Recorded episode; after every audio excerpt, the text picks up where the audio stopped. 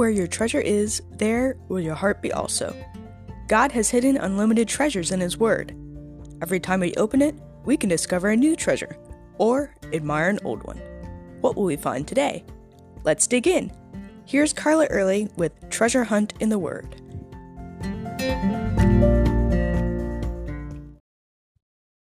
When I was in school in New Orleans, my roommate and I lived in an off campus apartment owned by the seminary. The gated parking lot had room for only one car per apartment, so we took turns parking inside the gate. One night I returned home late, and knowing I didn't have time to do any of my homework before my 8 o'clock class, I left my backpack and a few other things in my car and parked it right next to the gate. The next morning, you guessed it, Someone had smashed the window of my car and stolen my backpack. At the time, I was engaged and had my wedding planner, along with my checkbook and my backpack, plus some of my textbooks and other things, all replaceable. The one thing they stole that saddened me the most was my Bible. I'd had that Bible all through high school and college, and I was almost finished with seminary. I could find just about anything in there. It had all my highlights and notes and everything else in it. That Bible was my friend. I had the campus policeman from my building drive me around looking to see if someone had possibly tossed it out the window when they realized what it was, but we didn't find it. At the time, I'd been studying the book of Isaiah, and God highlighted Isaiah 55 10 and 11 for me. It says, For as the rain comes down and snow from heaven, and do not return there, but water the earth, and make it bring forth and bud, that it may give seed to the sower and bread to the eater.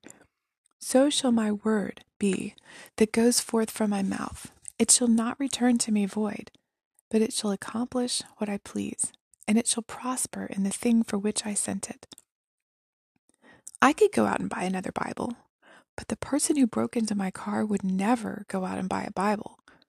God had to get him one some other way. Or maybe he was trying to reach someone in that person's family.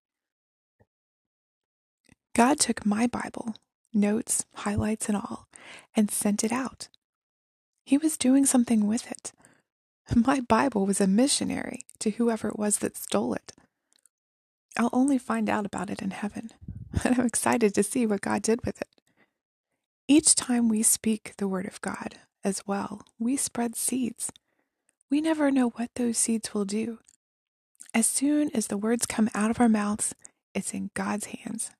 He uses it and grows it as He pleases. We may never know how one little thing we say or do impacts someone's life until we get to heaven.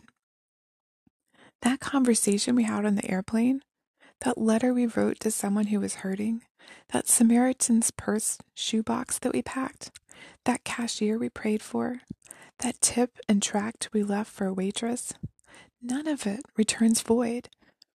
It accomplishes what God sends it to do. We've just got to be sensitive to the Holy Spirit and what He wants to send through us. We are His hands and feet and mouthpiece. We are His sowers in His field. How has God used you lately to sow His seeds? You can contact us at treasurehuntintheword at gmail.com. Also, if you'd like to share a treasure God has given you by doing an episode, please contact us. You can listen to other episodes on our website, which you'll find in the description below. Thanks for listening, and remember where your treasure is, there will your heart be also.